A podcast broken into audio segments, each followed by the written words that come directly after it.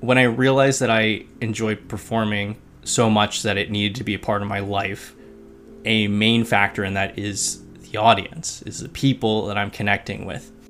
Like that that gives me so much. Like when when I was acting professionally, I much preferred being on stage to being on camera.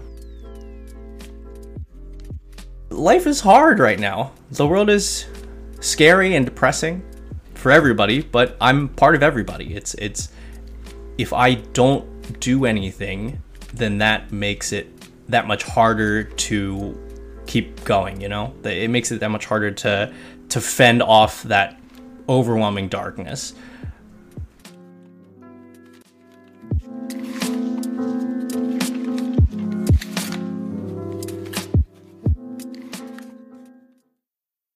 Hello, hello, hello. Welcome to Humans of Magic, the podcast that gets up deep and personal with your favorite Magic the Gathering personalities. I'm your host, James Hsu. Welcome to episode 110 with Veggie Wagon. Veggie Wagon is a comedian, content creator, and self professed MTG jank streamer. He's been absolutely killing it in the magic parody space and is a mainstay on platforms like TikTok and Twitter. My biggest motivation for interviewing Veggie came out of seeing him organize some superb charity events like Gathering Support. He is a very generous soul and has continued to provide a lot of great work for the magic community. One thing you'll notice here in our conversation is that Veggie Wagon is very deliberate. He takes his time with the answers to think through what he's about to say. I think there's an incredible mind lurking behind the Ragavan persona and the on camera goofy shenanigans. In fact, I would go so far as to say that he's one of MTG's brightest minds, even if he will never admit it. Please enjoy my conversation with Veggie Wagon.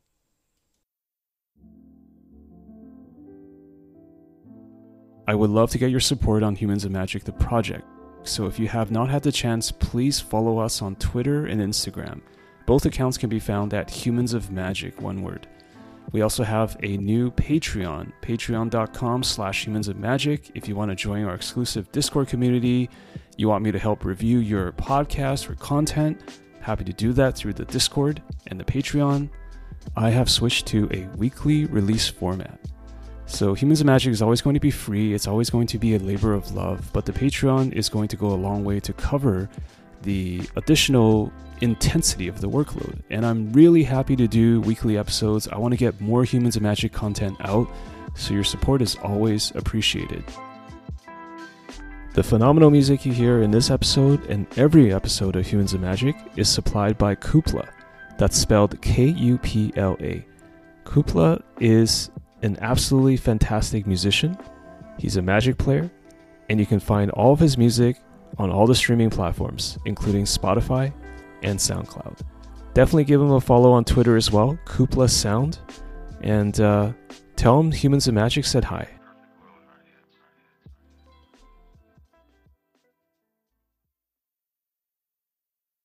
Veggie Wagon, Mr. Wagon, Mr. Veggie. How are you doing tonight, sir? Uh, I'm I'm doing great, but uh, you can just call me Veggie. Um, Miss, Mr. Wagon is my father. Okay. Are you Wagon Junior or? uh, the, the middle name is is different. Uh, so it's it's just it's just Veggie Wagon. Okay. Has anyone ever called you veg or v or vg or are there variations of the comedic name that you choose you have chosen to adopt? You know that's the first time i think that anybody has shortened it more than veggie because you know with the full uh the full title of veggie wagon uh then most people just default to veggie but I don't think anybody and, nobody's called me veg or V or any anything shorter. Okay. Do you think it's because have you ever referred to yourself in the third person as celebrities and athletes are want to do? all the time, All the time. particularly for that reason of being a celebrity slash athlete. Yeah, out of body experience and uh, veggie wagon knows comedy. Yeah, exactly. Okay, Exactly. So that's probably that's probably it because you haven't referred to yourself as veg. You, you refer yourself to yourself as veggie uh, or call yourself veggie, and that's probably it. That's my guess anyway. I'm sticking Yeah. to it. Yeah. so veggie, uh, I'm trying to make sure I don't call you veg. Uh, veggie, where whereabouts are you calling in from today? You're on the East Coast, right? Yes, yes. Um, I am uh, in Medford, Massachusetts. It's just a little outside of Boston, Okay. like Another- you're you're you're part of the pantheon of folks that are from Mass. It seems like there's a big contingent of Magic players in Mass. But is it just maybe it's just the population size makes it what do you call that? An inevitability. But yeah, I mean, have you been there for a long time in your city? No, uh, I know nothing about this city. um, Other than your address? other, other than my address, uh, which usually I, just have, I have to look up anyway. But um, no, I've only been here since uh, 2019, and you know some sort of event happened which prevented me from exploring the area too much for a couple years. I wonder what that is. Yeah. I just didn't feel like leaving the house for a while. Right. Not that there were any catastrophic global events or anything. Just just felt like staying at home. I I, I get that. Introvert life. Right. Hashtag. Yeah, it was cozy. Yeah. Yeah. But what made you move to to where you are now? Is it was it because of work? Or is it because of school or family or partner? What was it? This is me Um, like I'm I'm like super prying in. Like we're not even like five minutes into this. I'm just prying into your life. So hey, hey look i i know i know nothing uh but i will say everything um i i came here on a whim entirely um as as the kids say uh yolo um it was a very quick choice to move here. Um, just like the perfect planets alignment of of things. I had been living in uh, Baltimore, Maryland, uh, which I is where I had lived for since I got out out of college. Um, so a long time, and one of my best friends uh, was already living in uh, in Massachusetts and had just bought a house, and I think this was right around uh, right around Christmas, which is why he was in the area. We were out at a bar having a good time, um, and he was talking about how excited he was to have this house. And he's like, "Yeah, and uh, we, you know, we got this extra room. We're going to be uh, probably renting that out for a little while to start, just to help us like with some expenses." And I was like, "Oh man, how ridiculous would that be if like I moved up there with you and took that room?" And he's like, "Yeah, that'd be that'd be just wild." Man, I I can't imagine what would happen if that if you did that. and then like you know, sitcom style, we like both looked at each other. Wait. What what's stopping me from doing that? Um because at the moment, um I was I was working as an actor. Surprise. Uh and I had kind of outgrown the area. Um, there's not a lot of professional theater uh, in Baltimore. Um, not a lot of larger like TV film commercial op- opportunities. And so I w- had already been thinking about, eh, you know, maybe I should like move to DC or somewhere a little bit closer than Boston, but somewhere with more opportunities. Um, and on top of that, there was just like this overall feeling that I needed to, I I needed a big change in my life. Um, and so by what I think within a month, it was all settled. I was just packed up all my stuff. Um, you know, told uh, my told my then roommates, um, who were good friends of mine, like, hey, I'm I'm I will continue paying uh, rent until we're out of our contract, but I I gotta go. Um, oh, and then the last piece of the puzzle, uh, you know, I had to pay for stuff, um, uh, and and my friend that I was going to uh, to live with, uh, he and his uh, wife, also a good friend of mine, um, had found this like gaming place. It's very hard to describe, uh, but it, it, I had been there like on visits uh, to see him before, and it was very it's very cool like reality gaming um, facility. And they were they were hiring. And i so i also like sent my resume to them and they said yeah absolutely especially since you've got uh, you know the recommendation from these two like we totally trust that um, their mistake but yeah so i yeah we, from between exactly between between christmas of 2018 and uh, the end of january 2019 i had figured everything out and was on my way to Boston. I gotta ask, what was the rut that you found yourself in where you could just pack up your bags and just relocate at a, at a moment's notice? Well, that's got kind of, I guess, two halves to it. Um, generally, uh, for all of my life, uh, it's been pretty easy to like pack up and move to a new place. Um, just when I was living in Baltimore, I moved at, at least every few years, if not every year. Um,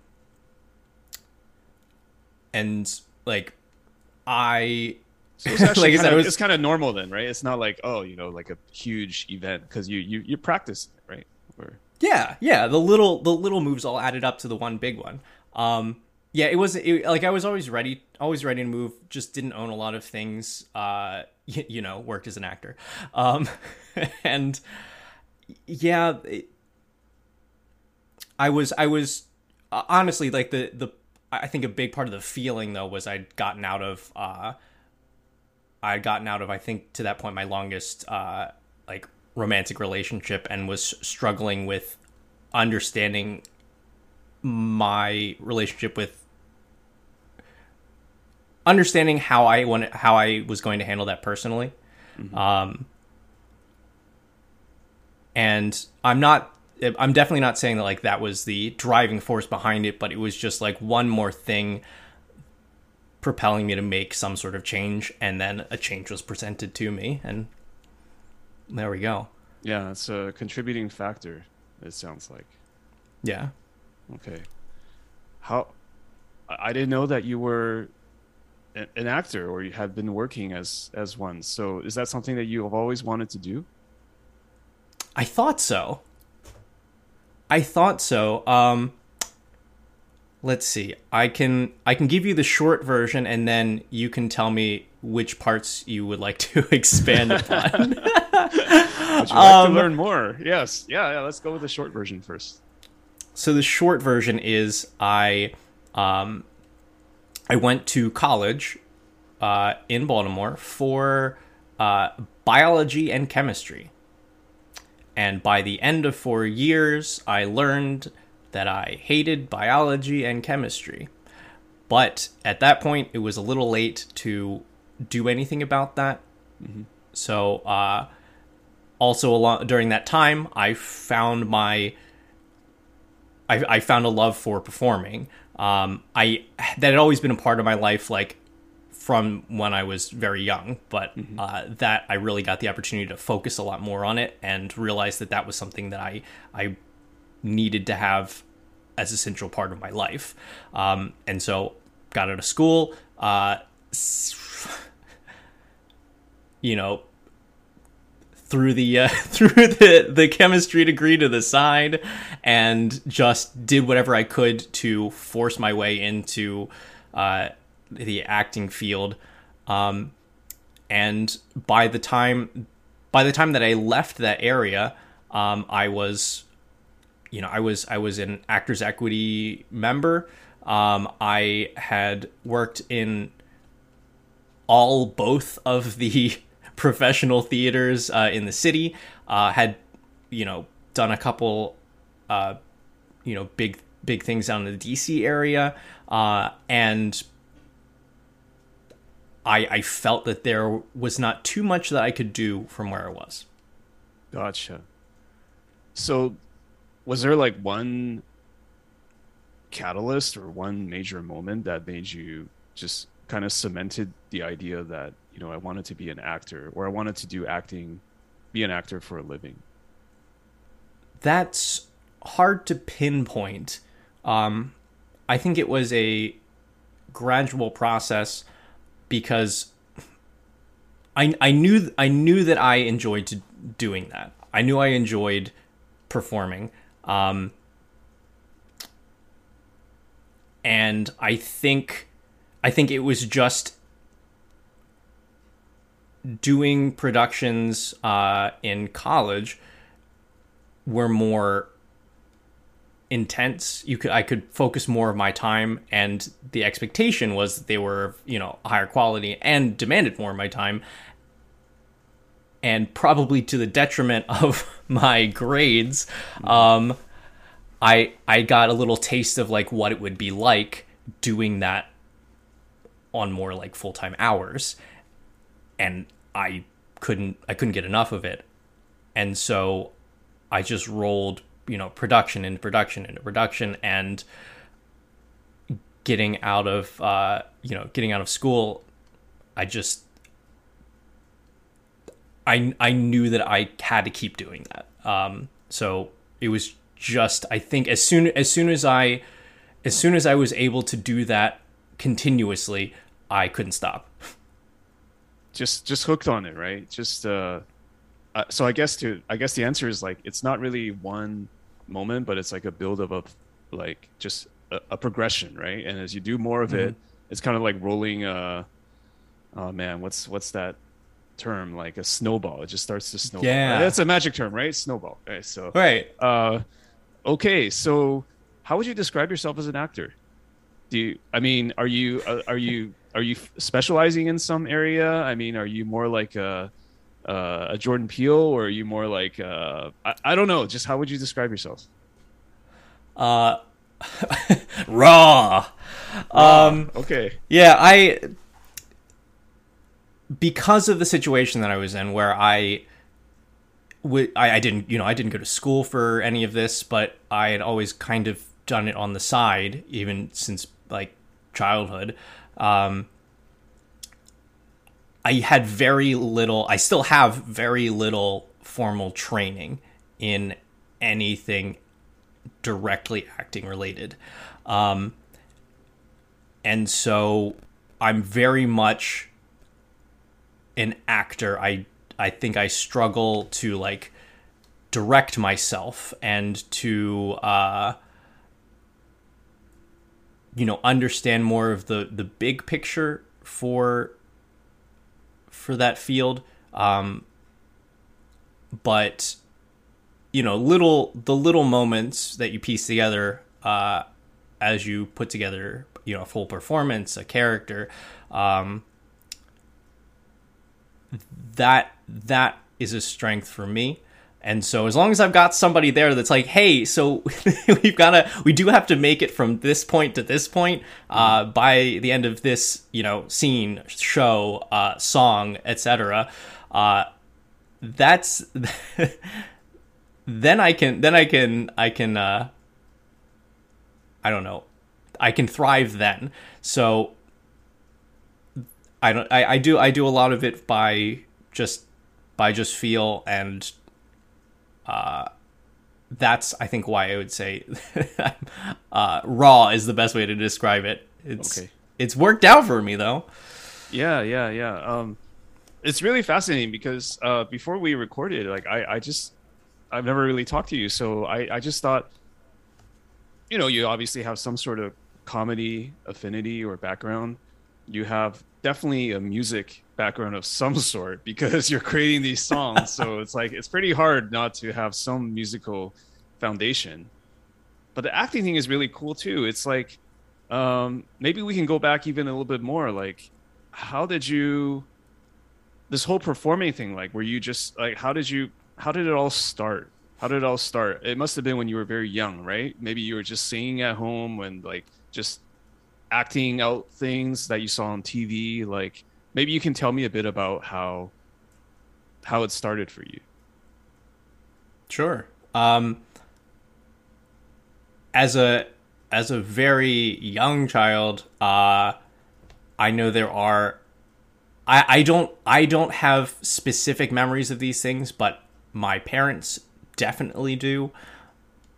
Of you know, baby, baby veggie wagon, um, like like just turning on different like m- cassette tapes with songs and like doing full out performances like calling i like uh, i i would call them into my room and have like a a performance prepared to like you know the ducktales song on on the cassette that my mom so you're just a natural performer right? Just i i guess so. It always it always made sense to me and um and so that was always a thing and then the other big big thing that happened is like okay i had i had done like chorus and stuff like that in school but the big the big leap was when i hit high school uh, my high school had a show choir.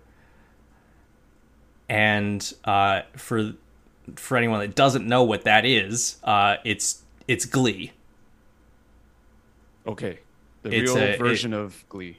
Okay. It's the real version of Glee. Um, and I I was encouraged to audition for it because uh, I was uh, a guy, and they needed they needed guys, um, and and it just so happened that the the other members that asked me to audition were uh, very pretty, and so I couldn't I Win-win. couldn't resist, yeah. right?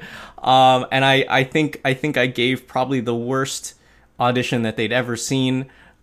Um, but they, I you know, they didn't have a lot of other options, so they they took me, and then and that was it, that was the thing that that was year round um, that I then did every year, and so um, that was like my first my first taste of like constant performance, and uh, and that that was a big thing that got me going. Okay, so you're Asian, I'm mm-hmm. Asian. We know what it's like to grow up in a Asian household, right? I mean, that's actually kind of a obviously if you're Asian, you grew up in an Asian household. Uh, if your parents is are it Asian, though? It's is not. It though? That's right. That's right. Actually, uh, one of my best friends is in Beijing. He is Korean, but he was adopted, so he was raised by Caucasian parents. So this just popped into my mind. So um, okay, let me just not make assumptions then. Uh, you were raised by Asian parents, right? I was not. Oh, okay. So tell me about your parents. Tell me about it. Um, I'm also adopted. Okay. Well, I did not know that. It's uh, okay. Yeah.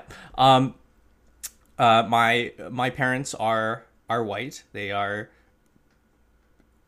solidly white. Um, and in fact, that's uh, one of the reasons that the very first uh, charity stream that I did was for Adoptees for Justice, um, because that I'm because I'm adopted, um, right. and and that's something that I've. It's meaningful, yeah. Meaningful, thank you. Yes, that was. I'm doing I'm doing um, a terrible job, by the way. I'm just like putting words into your mouth. I'll, I'll try to try to tone it back a little bit, you know, tone it down. I mean, That's okay because that like in that moment I needed it because there were zero words in my mouth. My brain knew what it was, but it could it was not reaching. Okay. Okay. Sorry, please continue. Um. Yeah, I So you were adopted. You were raised by uh, Caucasian white parents, and uh, Yeah. where, where where exactly? Like it was it was not Baltimore, right? Because you said you went to school in Baltimore, but you were from somewhere else. I I grew up in northern Maryland, which is very uh country, very rural. Okay. Um Like, were you the o- only Asian kid in the city or town kind of deal, or was it? I can remember four, I think. There was me, there was my sister, there was one other uh, adopted Korean uh, in my year, uh, Okay. and then one other uh, Chinese student who was not adopted. Um, and that Okay. was it, I think. What was the population of the city, or at least back then? Was it like was it like four million? There were four of you, or or what? Like, give me an idea. Uh, I have no idea, but I I mean it's it it wasn't empty. Um I let me let me see if I can give you any numbers that I can think of. I want to say that my high school uh class was 500. okay, okay. I guess we can kind of extrapolate that, you know, because we're Yeah. Asian, we can do the math, and good. no, we can't. I can't. um but I you know I'll, I'll I will say though my uh my parents did their did their best job at uh you know at tiger parenting. okay, okay, yeah okay. they, they, it was always they, they were always um uh aggressively supportive of academics and uh, extracurricular activities and Right. filling my schedule with uh with with things like that.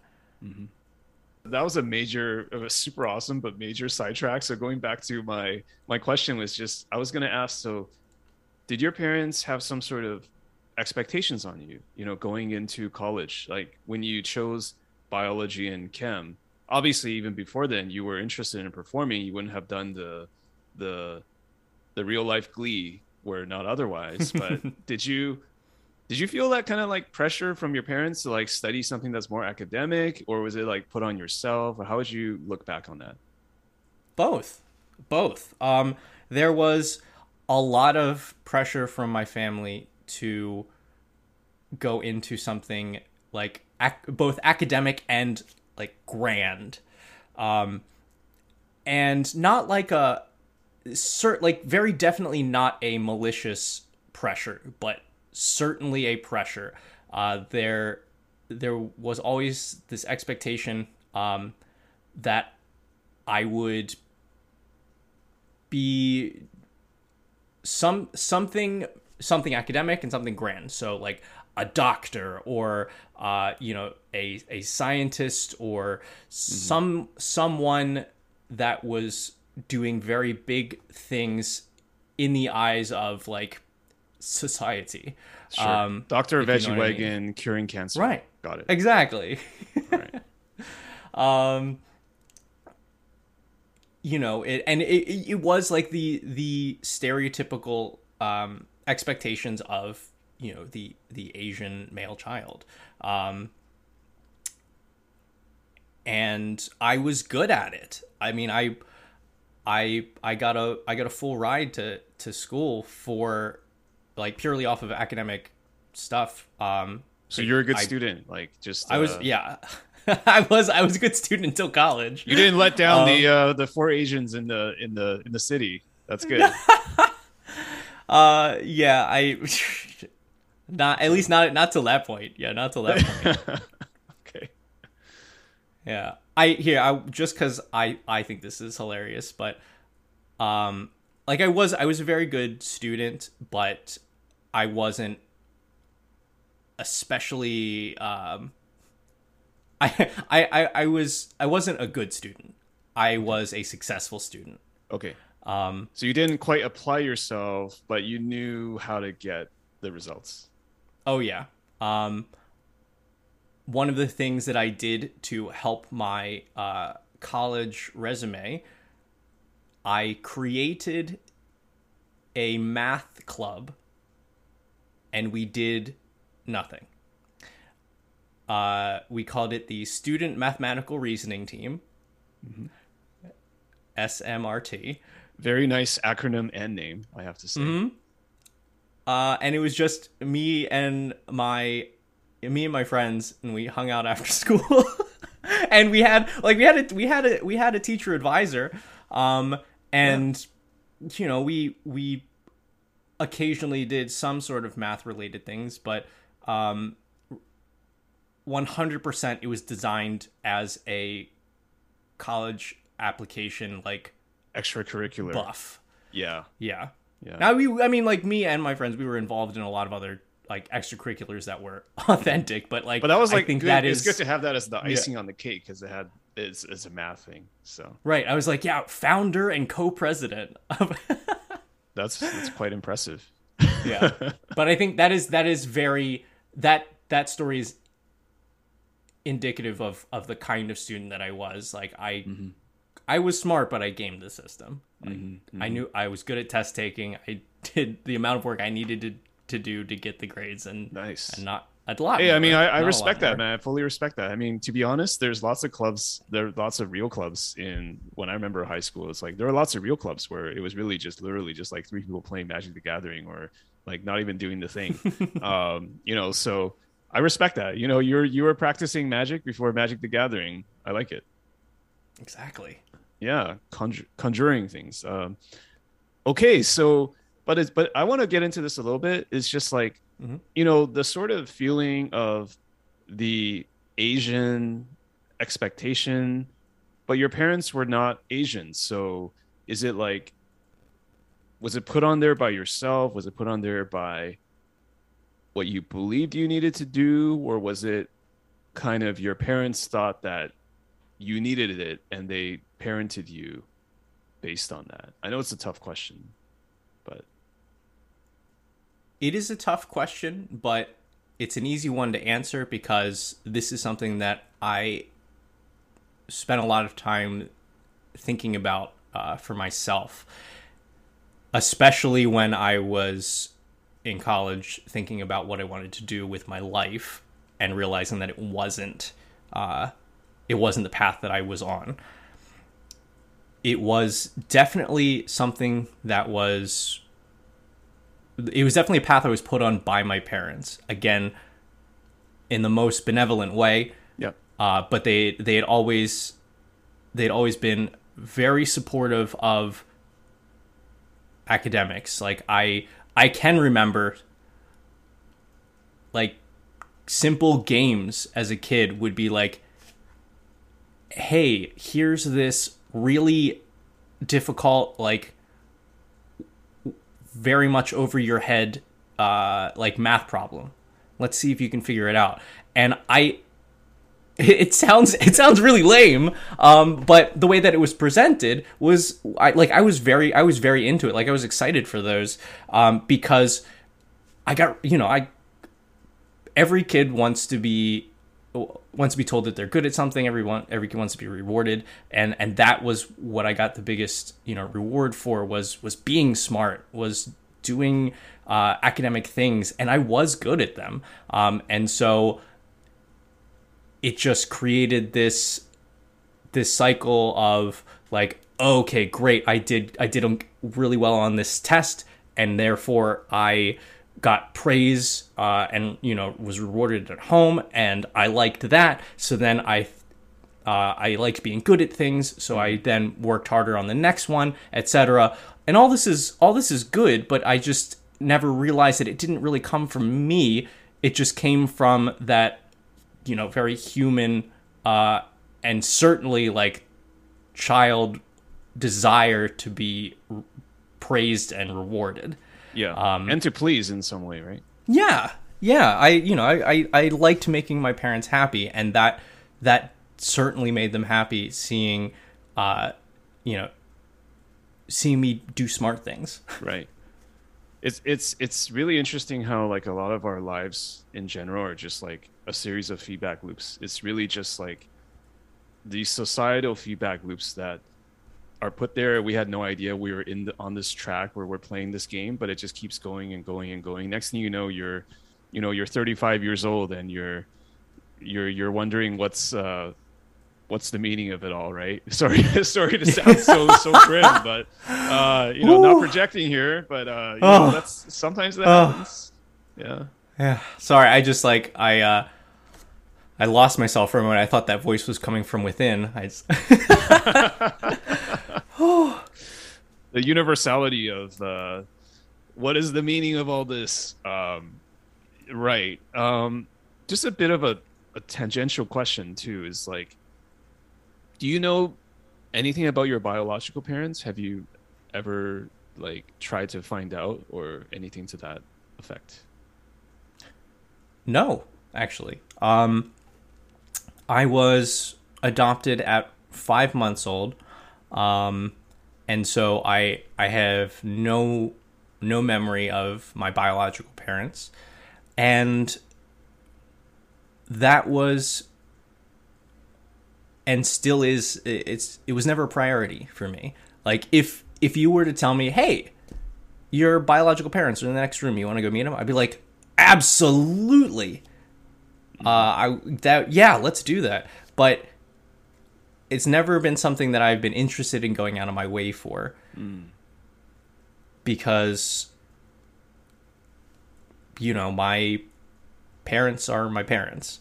Um, they did all the heavy lifting. That's that's they I mean, or for the last X years, right? Let's be honest. So yeah, they yeah they they are the ones uh, responsible for for for raising me and uh, and are you know the biggest contributors to to who I am um, and and so I didn't see any benefit uh, to like to spending my energy trying to like get in touch with my biological parents. That's completely fair. And how how's your relationship with your sister? You have one one sibling, right? Yes. Yeah, my my younger sister Marcy. Um, I feel like this is the most common. Uh, this is the most common relationship uh, arc that I hear from from everyone. It's like we hated each other uh, living under the same roof. Mm. Hated each other. We were polar opposites.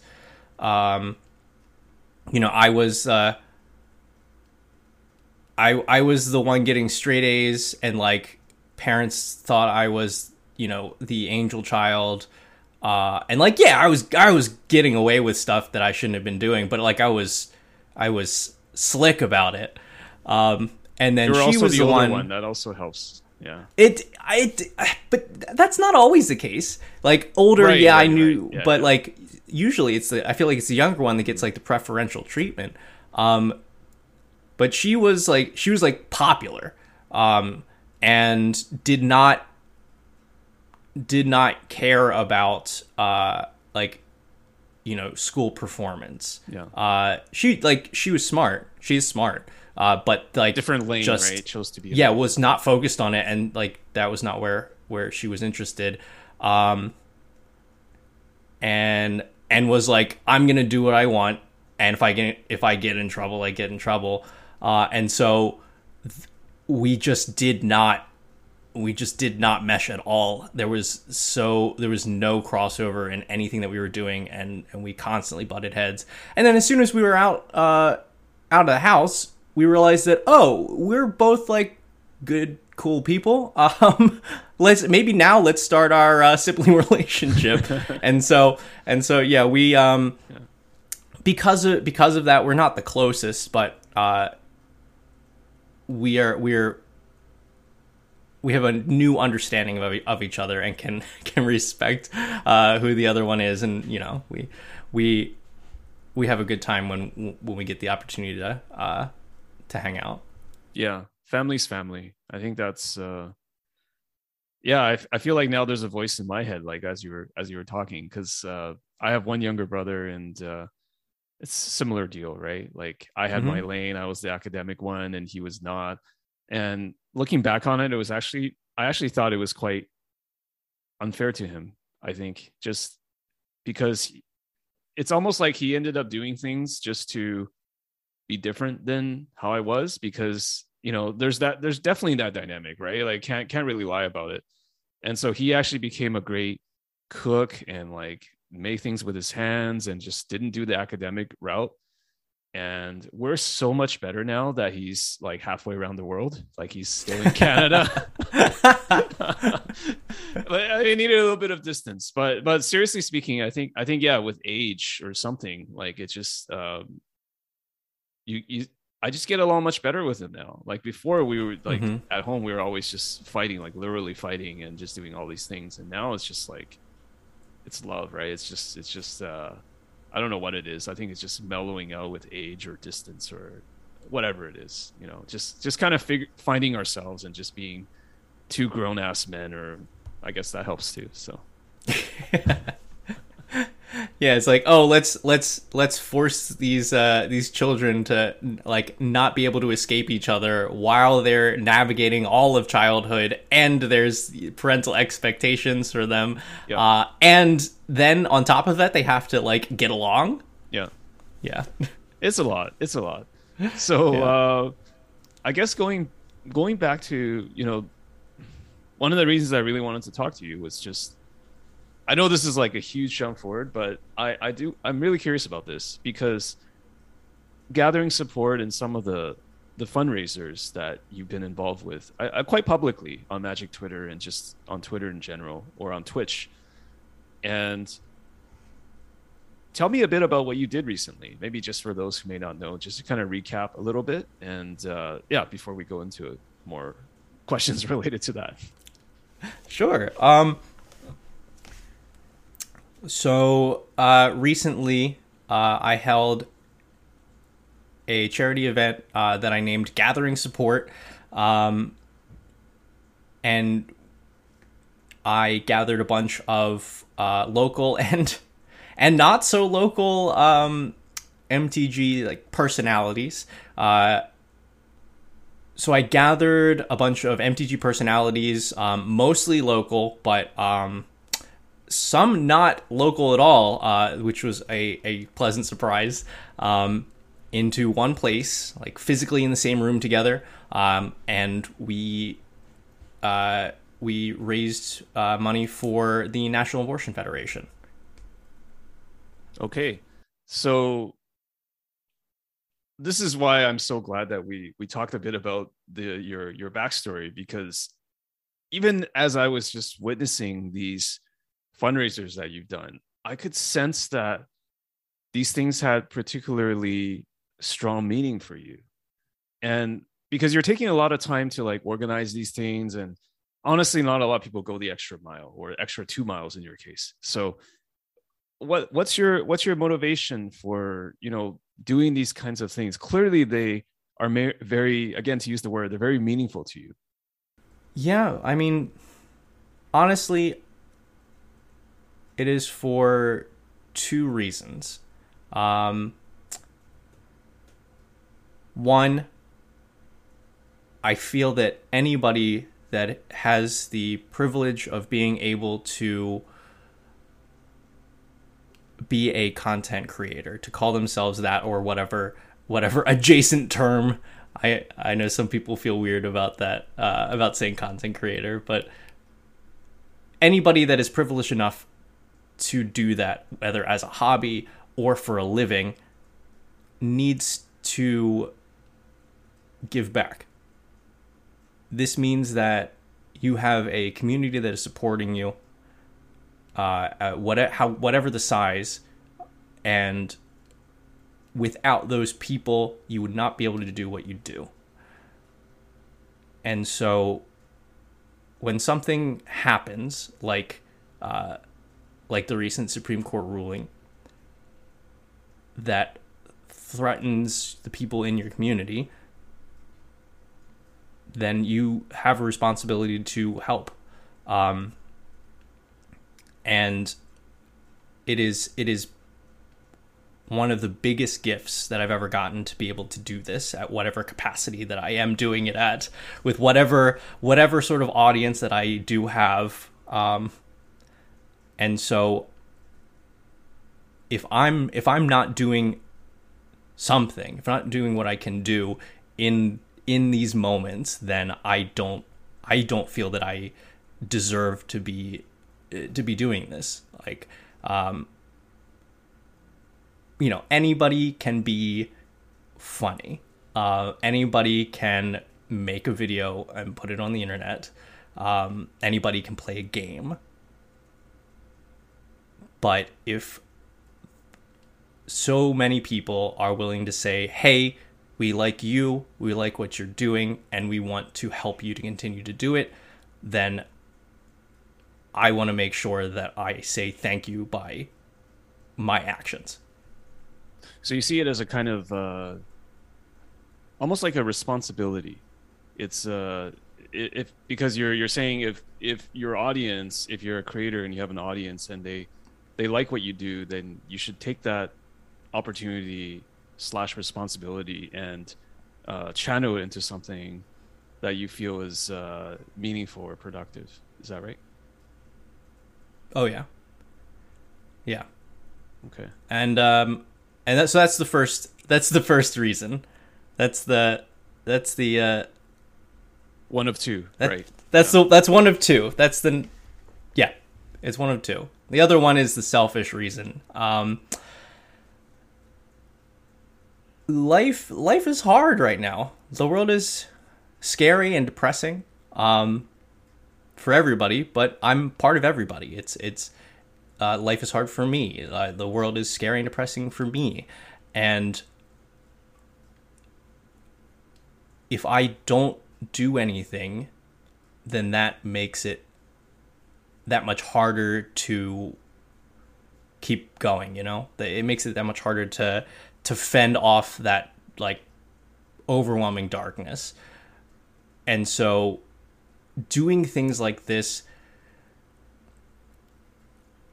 even though it, it you know like there there are there were plenty of other um plenty of other other events that like by the numbers uh what what I was able to do was a drop in the bucket but I helped somebody you know we helped somebody uh and and and that helps to keep me going you know that helps to recharge uh that that light inside of me uh to help you know defend against the the rest of the world The darkness. Yeah. yeah That's really important.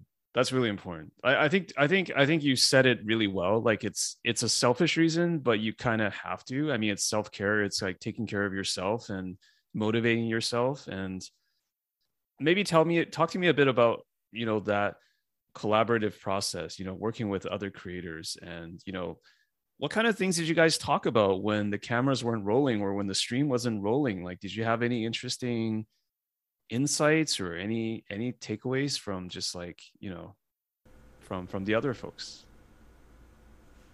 Yeah, um, there was this very, very profound moment where we were all like, "Oh my god, it's so nice to see people." that was that was the big takeaway. We were just all we were all so so my gosh you're not actually a bot on the internet. You're actually a real person in flesh right? Right? And like i think i think there was a big like we were all we were all like fangirling over each other because you know it's i'm trying to think. I had met um i i had met like one or two of them before um but only briefly you know at at some of the other uh like larger magic events that had happened. Um and so you know those are it can be hard to just like hang out with people at those because there's so many people that you're trying to like say hello to and play games with and then a million other things going on etc um, and then the rest of them i'd only seen online like as a fan. Um, like watching their streams or watching their videos. Uh, and so pretty much everybody in the room was in that same in that same boat. So getting us all together, we were like, "Oh my god, you're so and so." Uh uh, you know what you do is very cool. I like what you do. Uh, oh right, right, right. We have to we have to do, we have to stream now. Um, and you know we did get some a chance to to hang out, uh, cameras off afterwards. But it was it was just really satisfying getting to getting to meet everybody, uh, getting to spend time together, getting to play games. Uh, something something cliche about uh, the Gathering part of Magic the Gathering, you know. yeah. I, I still remember like pre-pandemic. I think it was TwitchCon. Um, just going. I think it was San Diego. Going there and uh, meeting people, and everybody's just really cool. Generally speaking, uh, and you don't realize how introverted a lot of creators are because I, I don't know how you would you describe yourself as more on the extroverted side or the introverted side? I, I actually honestly it's kind of a 50-50 flip for me but. Yeah i am i'm pretty solidly on the extroverted side. Okay, uh yeah. I, I need my moments to recharge here and there but like it, yeah. it's it's it's very much on that side of it. Yeah. I, I think what people the point i was just trying to make is that i think people what people don't realize is that people are so much different offline. Um, mm. and i think especially people who are more on the introverted side. And you know they could they could kind of shout in public to you know 30,000 people but if you just talk to them one on one they could be quite different and but mm-hmm. i think it's really nice that way because it also kind of reminds me of the humanity of it all uh, in a weird way because you know there is a kind of there is a kind of thing that I've always tried to explore when these conversations, which is kind of like the masks that we that we wear and the performing of it, and it's it's a really complicated thing or topic, but it's it's nice to see like the human side of people when you meet them face to face or not just face to face but when you're talking about something that is meaningful for for example gathering support like that's something meaningful. Otherwise these folks wouldn't have showed up. So um like that's a that takes it to another level. So it sounds it sounds really enjoyable. I wish i could have been on a uh, a fly on the wall basically. Yeah. Hey i i can guarantee you there will be uh there will be more support that needs to be gathered so hopefully at some point at yeah. some point uh, you will be you will be in the room. I'm just a tiny bit bummed out that you didn't use the uh, alternative name that was uh, in one of your videos. I, I thought Pro Choice Tour was actually quite a quite a clever one. uh, thanks. I I that, that I was considering it, um, but I I get I get too specific about like about what I choose for like words and names of things, and my priority for that uh, was like I, I considered the name honestly, even though it was used as a joke in the video. Um, I was like, oh, but it's not really a, a tour. And then like if I want to use it again for if I you know if I if I'm like am I am I just naming this one event gathering support mm. or is mm. like it gonna be the whole like each time I do a thing it's like gathering yep. support and then you know blank and I was like I don't know I kind of like that better because it's more general but like pro choice tour is kind of it's kind of catchy but yeah yeah yeah no I understand like I, I'm sort of joking because I think gathering support has more mass appeal and so uh, sometimes like how we name not not sometimes I think usually how we name things really matters and and so you want to go for the mass appeal, the broad appeal. So I think that's like a better term that still kind of links to MTG. And uh, I, I, jokes aside, I think it was a good, it was a solid choice. And it sounds like there's more of it, which is the important thing, right? There will be more. yes. It. Yes, okay. very definitely. Okay. Are there any like takeaways about doing these kinds of live charity streams, fundraisers in general that you might have and you might feel like sharing. Yes, um, they're a lot of fun. Uh, they're a hundred times more work than you expect, even if you've done them before and you're like, okay, now I know that it's going to be a hundred times more work than the last one, uh, because I like to be, I like to be more ambitious for each thing that I do. Um, I've that, yeah. and uh, and then I usually forget that. Oh, that also means like a lot more work. Um, and especially since that was the first time I had done something like that where people were physically there live, I got very distracted. Um, I I got distracted just having a great time with amazing people. Uh, so like there were some things that were going to happen during that stream that I forgot. Uh, there was uh, food that was donated that I then got a message was like, "Hey, we didn't like get a we didn't get the date wrong or anything, right? You are coming to pick this up." And I was like, "Oh my god! Uh, all right, everybody, I, will be right back." I like had to run down the street. Yeah. Um, Yeah. and uh, yeah, yeah. Um, Just, uh, just so- a million things happening at once. So, so like Right. having to juggle the chaos, right, in real time. right. Okay. Yeah. But having said that, Like- like, is there a way that you can better manage that going forward? Like, do you need Nope. like more helpers, or just write things down, or what? Um, I mean, I can try. Uh, I you know, I each thing each thing is more organized because of what I learned from the previous ones, but then because of always wanting to improve, there's then more things to do. Uh, I know that I am not good at that. Um, I that my organizational skills uh, are not my strong suit. Uh, yeah, I would not make good like wedding planner or uh, you know secretary. I would be uh, I would be out of a job real quick.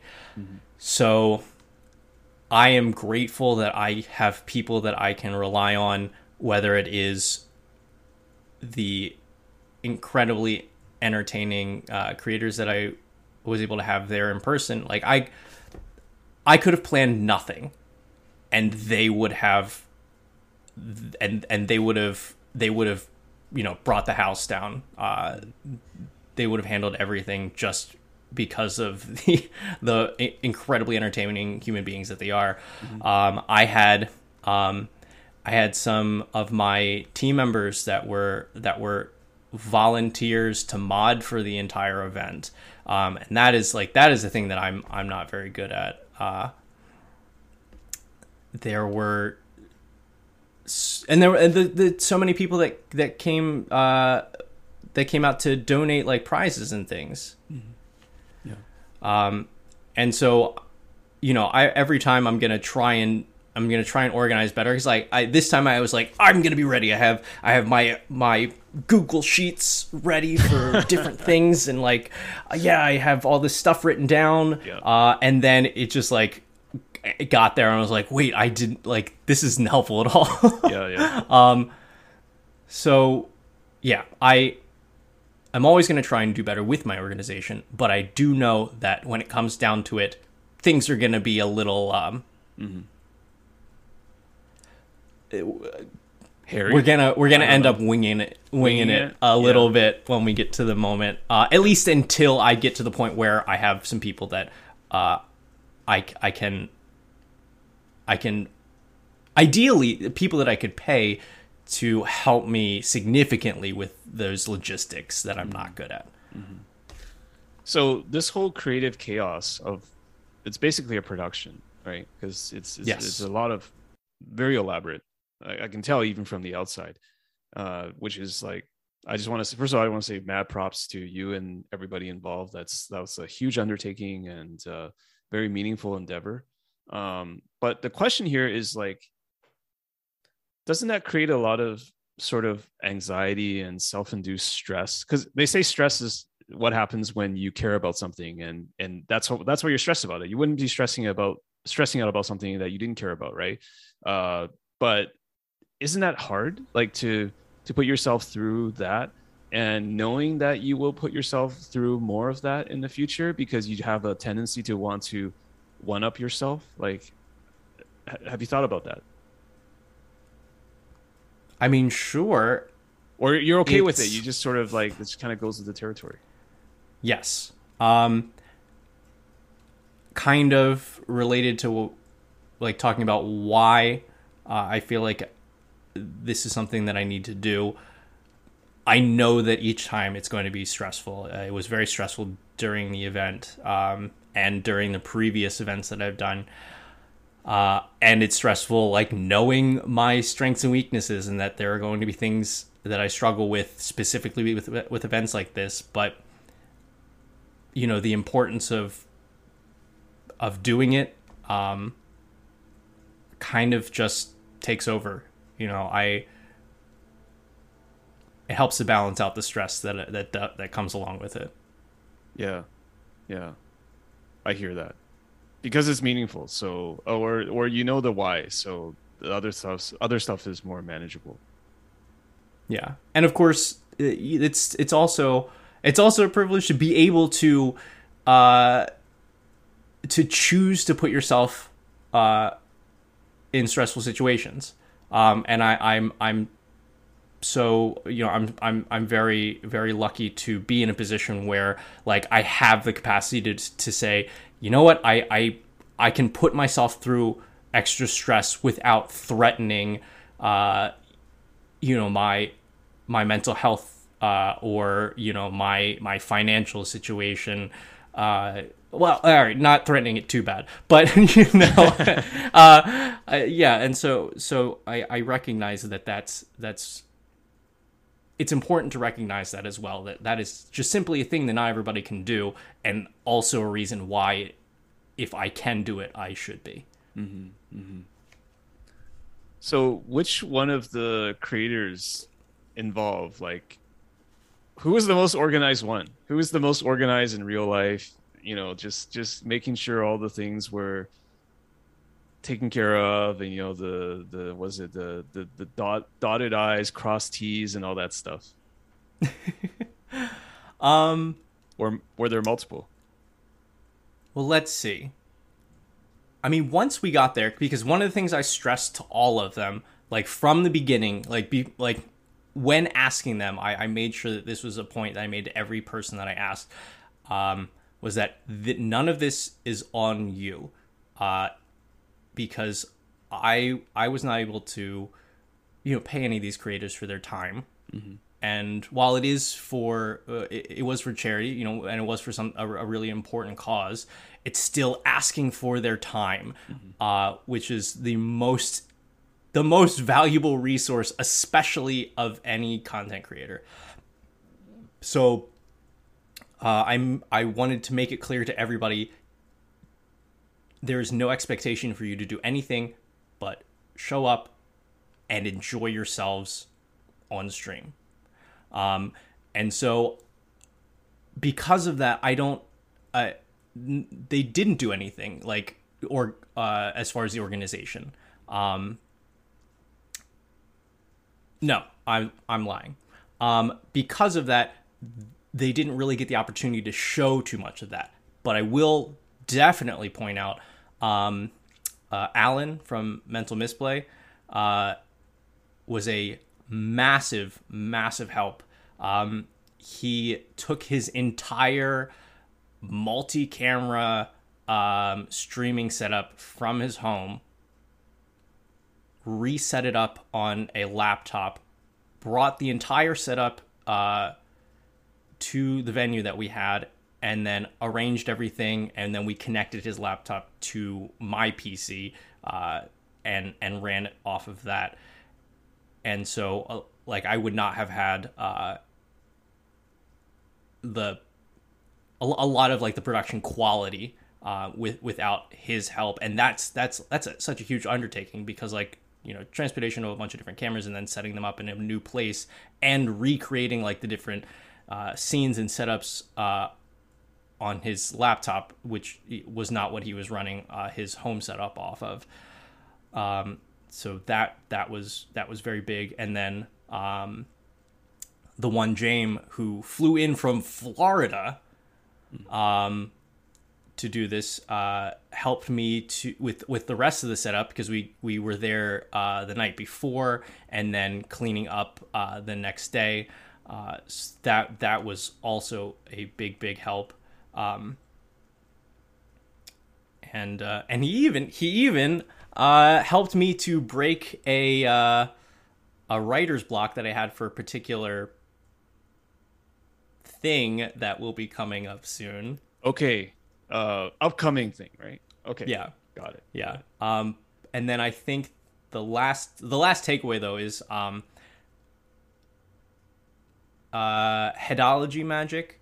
Uh, Ariana, I, I know she she'd mentioned something to me afterward about possibly doing um, a a charity event of her own, and that was the first time I gotten to meet her. But from from from our from our time together, I can tell that she would be very organized uh, and and would like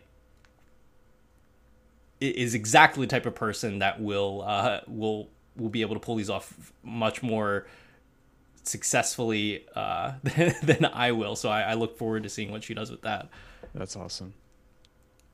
So, Veggie, if it's okay, I like to um, explore another aspect of you, which is the the comedy and just kind of your your inspiration or influences. Are you are you okay to talk about some of that stuff?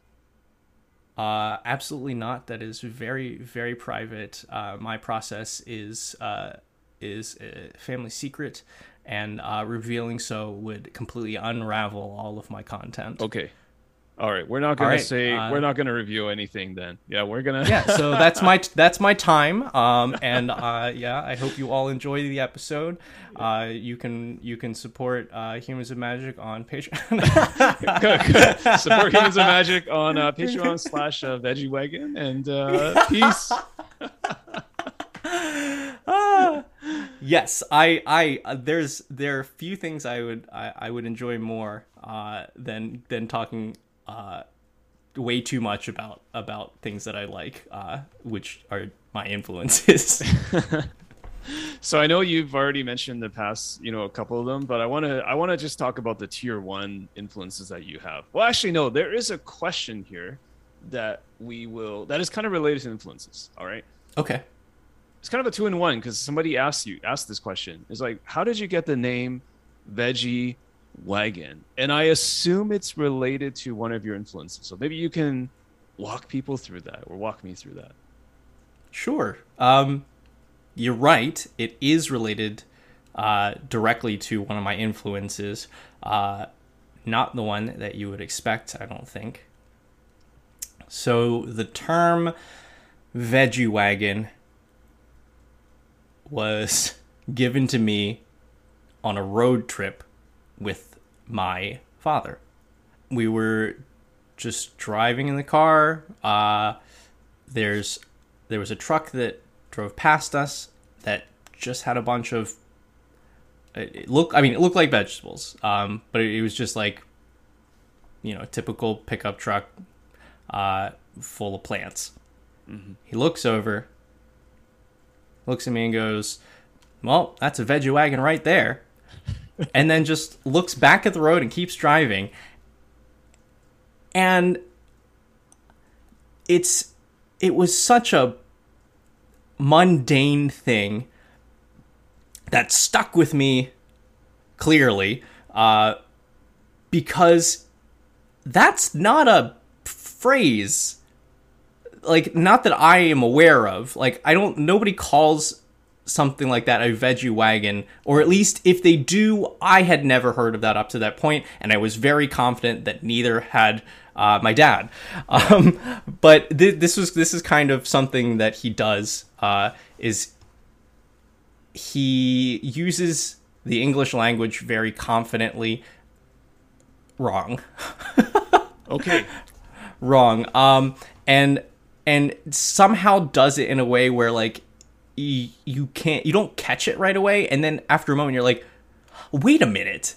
That's hold on hold on hold on. That's not a hold you can't that's that's not a real thing. Now it's all coming now the pieces are connecting now the pieces are connecting for me. Now because because you know some of your work it's like i do have that feeling like wait a minute. You know like five minutes after or maybe i watched a video or song again I'm like wait a minute. There's something in there that's i don't want to say sinister but like he might have tried to pull a fast one on me you know uh-huh that veggie wagon is at it again right so Right. that is an interesting aesthetic yeah Yeah, it's. I mean, it is. It, it was a real simple moment, but I there just the uh, the phrase stuck with me because it was it was funny and because that that is just so such a pure moment from from my father. Like he doesn't he doesn't even and, it, and it's not him trying to like pull one over on you. It's him just being like yes and that is i'm sure a thing that people say uh, and going about the rest of his life. And i, I Yeah. there's some i think there's something that i that i connect with about like that level of dumb confidence. That that kind of like I don't want to call I wouldn't call it dumb. I would just be like confidence, unbridled confidence, and also a nonchalance. It's like a nonchalant confidence. Yeah, yeah, because it's not it's not like a confidence about something vi- super like significant. It's Yeah. just like it's just this very mundane thing Right. that that he's he's willed into existence simply Right. because like uh, Yeah. he has for for no for no purpose, and I I connect with that. Nice. So it's kind of like just, you know, me drinking the coffee, I just be like, "Oh, this is a liquid chalice." And like nobody calls it that or something. It's just just Yeah. kind of like just out of nowhere, right? So Yeah, um do you find your dad to be humorous in general or yeah, always has been, okay. always has been. Okay. Um, you must have gotten some of that from him and also the confidence. very very definitely yeah uh my my my parents i think it's very clear that my sense of humor is the is the two halves of of them where my my father as you've heard is just like that that out there confidence and has always been very goofy. And then my my mom is uh, just incredibly incredibly smart and and well read. And uh, I I know that she would be a fantastic parody writer if that were something that she cared about at all. Right, right. What about your sister? I guess you weren't so close to her at that time. Uh, No, so no. she's just she's just unfunny. Didn't inspire you. yeah, Wait, yeah, no, I mean she was very she was yeah, she was very unfunny and she inspired me to be as different from her as possible. Ah, Uh, okay. No, no. I'm Marcy. I'm sorry if you hear if you end up hearing this. Quote you on that. No, just kidding. okay, so okay, that that actually that's really cool. And uh, you also had mentioned like, actually, let's just talk about one of them one by one. sure. Back to the Future. What's the deal with Back to the Future being an inspiration for you? Mm. Yeah. This Back is a to the movie from the '80s, right? Yes. Yes. I believe it was from 1989. Um, and, or, well, actually, no, probably the first one would have been 1985 because it's yearly used in the movie, 85. which- Bingo. I checked Yeah. Wikipedia before this recording. I did, my, I did my homework. Michael J. Fox as uh, Mm-hmm. Marty McFly, the Doc. I don't remember who played him, but I remember Michael J. Fox. So there you go. yeah yeah i this one also especially for like people uh that know me or you know at least uh, have experienced me for a while. Um those two characters uh marty mcfly and doc brown also kind of like my two halves. Um the doc brown part is very clear. It's like the the frantic like just wild energy and like different like thoughts and brain sparks going and like just crazy like it, uh, Doc Brown is is it for sure. Yeah, yeah. Um he's Pre is it is it like mad benevolent scientist? right right um and then and then marty mcfly is like the like the the kid that's like desperately trying to be cool uh in like ways that like when it, in in the movie and you're watching it you're like oh my god it's so cool and you think about it after and you're like "No, actually he's kind of he's kind of a loser but like he he pulls it off you know Right. he pull he's like The confidence, uh, man. he's that yep he's that confidence part where it's just like oh yeah uh, I okay I guess that just works um yeah. Also, kind of ethical, I- right? Because yeah. he didn't want to get shacked, shacked, shacked up with his mom, so he was like, "Yeah, I gotta, I gotta fix history, right? I gotta." I mean, I guess part of that was very selfish, which is like, I want to exist in the present day, but still, you know, yeah, yeah, yeah. Also, this it's just like I I saw that movie when I was uh, when I was a little kid, and so I also just saw like, oh wow, like super smart guy that like makes all these inventions and like uh, makes a time machine like that's so cool. Like he's just he's just smart and like all over the place and like just you know that that and and so that you know clearly a contributor uh, uh an influence. And then also seeing like oh this this like this kid that's like very he's so cool and like he you know he can skateboard and he can play the guitar and like you know uh, uh yeah like he could drive a car while underage. Uh, just kidding. right yes yeah. and so i did all of those things uh, um but like yeah and oh god like the music from that too was just like an, such a good soundtrack the combination of like um of of the original uh the original music for it and uh and and the songs that were in it like just uh uh, you know have always have always loved that soundtrack and was like directly responsible for me then wanting to learn how to play guitar um and you know th- then then you know becoming uh more more music more musically skilled.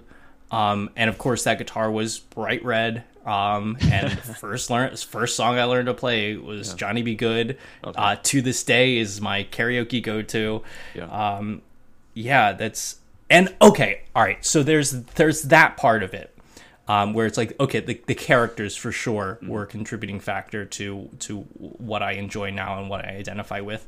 But also the structure of the movies in particular the trilogy as a whole because like the like the movies individually they're good uh or to me you know they're good it could be argued No, no, they're Um, good. They're good. They're good. I, I they're can, good. I can back you up. Yeah. they're good. I love those movies. But what they do is they parody each other, which blew my mind as a kid. I was like, this is like thi- this is next level. Like this is this is this is just just unbelievable because um you know, if you're familiar with them, uh, you you see the first movie, great, it's a solid movie, you have a good time, and then they're they're like, oh, we gotta we gotta go to the future, and then the second movie, you you see all of these like directly analogous moments where they will take like they'll take lines that were said by characters in the in, in the previous movie but then in a different context because they're in you know a different timeline or whatever or like scenes that happen but now it's the futuristic version of them um played out. And and like to to me at whatever like artistic point I was at, at as a child, like that stuck with me. I was like, that's just, that's just brilliant. That's just brilliant. I loved that that like that connection between them, like playing off of its own material. Yeah. Um, Because you know, I I I'd certainly like heard parody songs at that point and like seen little bits of uh like like spoof comedy, but the fact that this was spoofing itself was uh that that like I was like I I this just makes sense to me. I love this. I love that because, and I would argue it's still next level. The whole idea of like paying homage to just a movie that came before it in a way. I mean, you Mhm. could at a at a base level, you could say it's just like references, but I think at a higher level, you can say it's an homage. And there's like these in jokes that you can go really deep into it. I would argue that that's still next level because if you look at franchise tentpole blockbuster movies today, they've Mhm. lost all of that.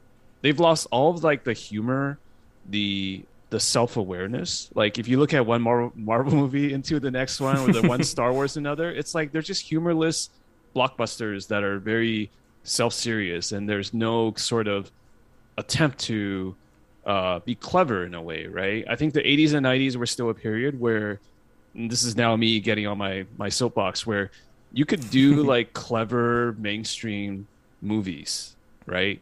Like yeah, I, I, I saw that with Back to the Future. I saw that with like Bill and Ted. I saw it with like these different things, and Bill and Ted was more my jam. Uh, you know, like. Hey, no, I'm, I'm there. I'm there with you on, on Bill and Ted too. You could do these things, right? Where you could have these SNL movies in the '90s, like Wayne's World. It's just like these movies wouldn't get made today. Let's just be really honest, like because they're they're sort yeah. of like, and it's really nice back then because there was a kind of like breaking the fourth wall of comedy and then putting that in a mainstream movie that you can't really do now or maybe you can but it would be it would have such a smaller audience because we're not a monoculture so um, i'm right with you man like i think back to the future is pretty seminal it's pretty seminal yeah, yeah. Uh, and even just like you mentioned you mentioned like oh you know the marvel movies um, in in like how how they don't they don't typically do that and even like to the the exception that proves the rule marvel movies will occasionally do that yeah yeah occasionally yeah. do that and those end up being like some of the best moments mm-hmm. in those movies but they they will set them up to like to make sure that they can't fail like they'll they'll spend like a couple movies like, hey, all right, so you ready for this joke where we reference a thing from before? Okay, you ready for it? Yeah. It's like a million dollar, like literal million dollar buildup, right? Yeah. Right, and it, and it so, so they like make it so safe, and like it, and it still ends up being like you know what, like Captain America later on, sterile. like encountering it's himself. Like, it's like, oh, yeah, did but, an in joke. Check, check, check. You know, yeah. Right, and where whereas like Back to the Future, um, didn't they just decided not to earn it that way? They mm-hmm. just they were just like we this we have we're confident in this movie that this will work that this comp the concept will work mm-hmm. and just did it. Yeah, I mean, and also according to Wikipedia, and you should always believe everything you read on the internet, of course. Um, the movie was apparently like rejected conceptually, like 30 to 40 times by studios. Yeah. It was just like, mm-hmm. this is not going to work. This is not going to work as a movie. It's not um, stupid enough, honestly. Like, it's too clever, right? Yeah. And Zemeckis and whoever else he was involved with, like the, the director Zemeckis, Robert Zemeckis, and they're just like, yeah, fuck it, we're going to do it. And they actually cast somebody that was not Michael J. Fox to be Marty McFly, yeah. and they reshot Eric, Eric Stoltz. Yeah, yeah, and they reshot all the scenes, and it cost them like an extra four mil, uh, which at the time is probably like I don't know, like 12 mil or like 15 mil in today's money, right? Yeah. And like, yeah. like they took a lot of bets on that. And of course, as a kid watching it, like we have no idea, but that, that it's, it's incredible actually. Just, just thinking about that.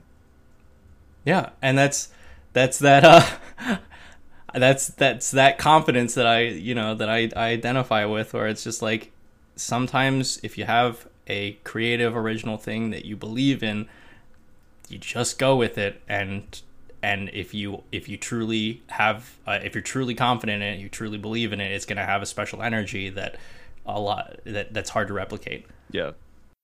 So maybe moving a moving away from influences for a brief second how do you personally assess well actually first of all like the works that you do whether it's a, a, parody song or like a, a production like gathering support how do you assess whether it is quote unquote successful? Do you think of it that way, first of all?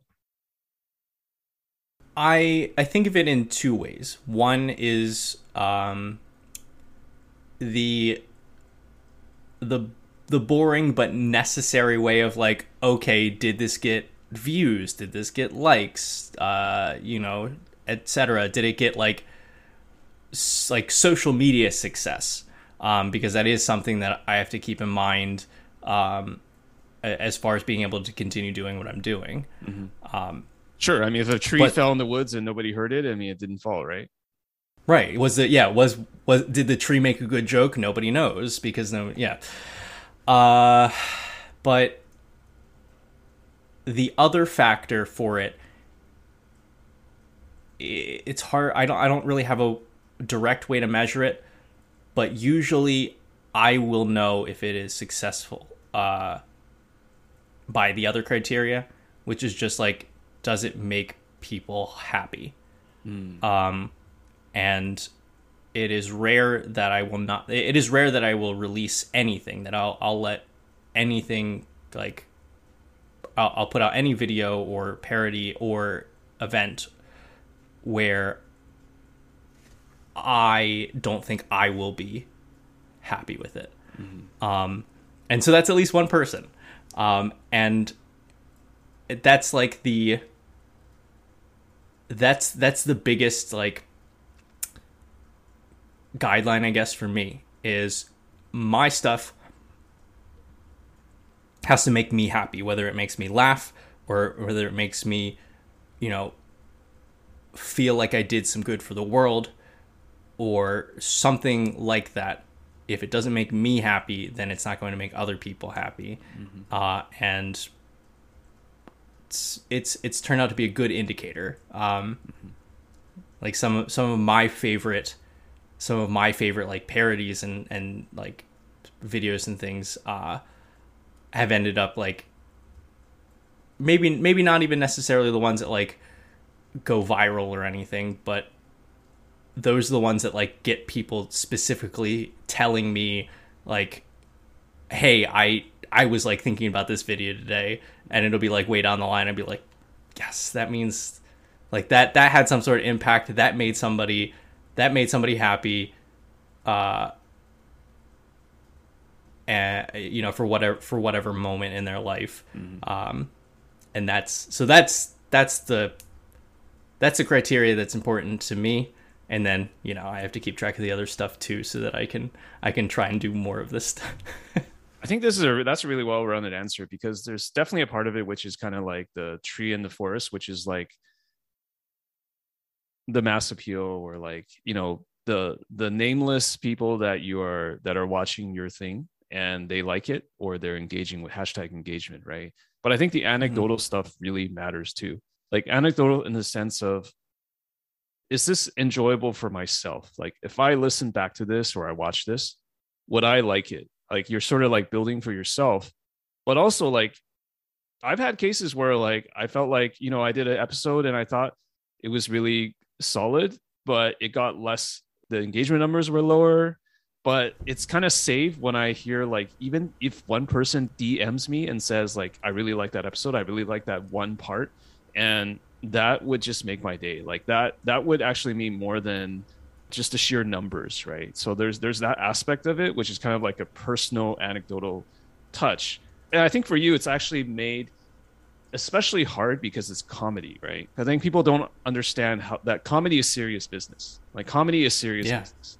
And it's hard to be funny. It's it's i i would i would argue it's probably the hardest art form right because you can be Chris Rock and you can do stand up and you can bomb. It doesn't matter who you are. Like it can just happen. And it's also especially hard if you're doing recorded comedy because I also hear about how you know there are certain comedians that and I definitely consider you a comedian like there's certain comedians that are just like I don't want to do a movie because I can't control the how the crowd reacts and it's it's a it's an hmm. artifact in time, right? So that's really hard and there's comedians that are be like that are like I like doing movies because they're safe and I don't have to do stand up again. Like Steve Martin retired from stand up while he was on top because he didn't want to have that anymore, right? So it's stressful not knowing if you're you're going to be validated like the next night. So I'm I'm curious like the question here is how do you how do you think about that in relation to your work? Like have you thought about maybe doing live i mean you do have some live work because when you're streaming you can you can do things live. And there's a certain uh, cadence and tempo to it right? Uh, to use a magic term tempo. Um, but when you're when you're doing pre-recorded i would argue it's almost like a several orders of magnitude harder in a way because you don't know what mind space people are at when they when they see it at that point in time. I could be having a great day and i watch it. I'd be having a, a terrible day, shitty day, and I watch it, and I have a totally different response. Right? Is it's not like I go to the comedy club, so I'm sort of like prepared to look at this thing. It just shows up on my Twitter feed. So I, I'm curious if you ever thought about that and like the whole live versus pre-recorded thing for you specifically as Veggie Wagon. Yeah. Um, I am very glad that you asked, James, uh, because this has been this has been something that I have especially recently been reassessing with myself. Um, I've actually I I did a little experiment a while back where I did a live specifically comedy segment on my Twitch uh, stream. Mm-hmm. Uh, I did the one and only episode of uh, MTG Weekend Update, um, which nice. is exactly what it sounds like. Mm-hmm. Uh, it's it, it was just the like SNL Weekend Update, but with magic news, and I did it entirely live. Um, and so like you know fake newsroom background, and I had uh, I had set it up so I could shuffle through a couple different like images, um, and it's one of the things that uh, a lot of people have told me like th- if there was one thing I I would if there was one thing I wanted you to do more of, it was that. Mm-hmm. Um, and I had a great time with it too. And that I realize is the kind of thing that I want to do more of. Personally, I think that the pre-recorded stuff, uh, pre-recorded like material and comedy, is easier for me if I'm the one that is if I'm the one that is making it entirely because I have a very clear vision of what yeah. I want. You're editing it, you decide when it goes out, distribution, exactly, jazz, right? Right, yeah. right.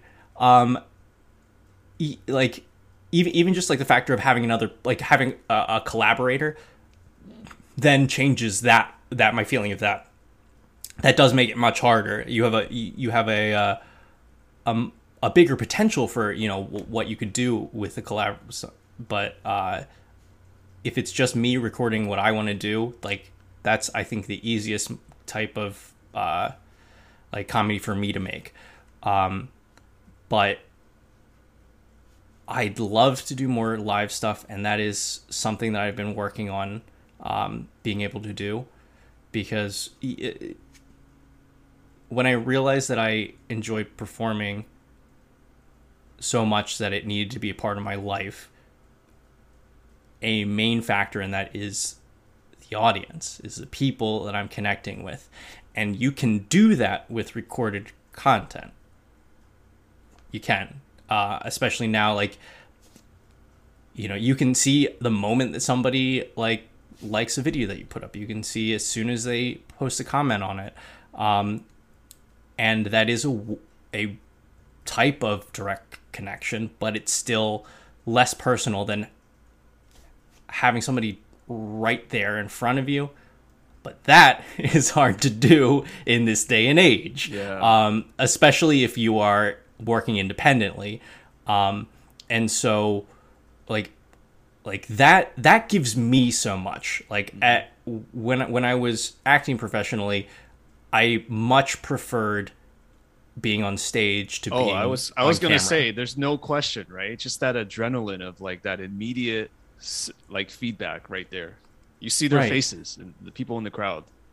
Yeah. Or well, if for the most part if you're doing professional theater, you're not seeing a lot of faces, but you are feeling the people. Yeah. Um, you feel the energy. Yes. Yes. And that is you, you cannot recreate that in another form. Mm-hmm. Um but the closest that I can get to that uh, by myself is is streaming on Twitch. Um, because there are people that are see- seeing that in real time, that are reacting in real time, um,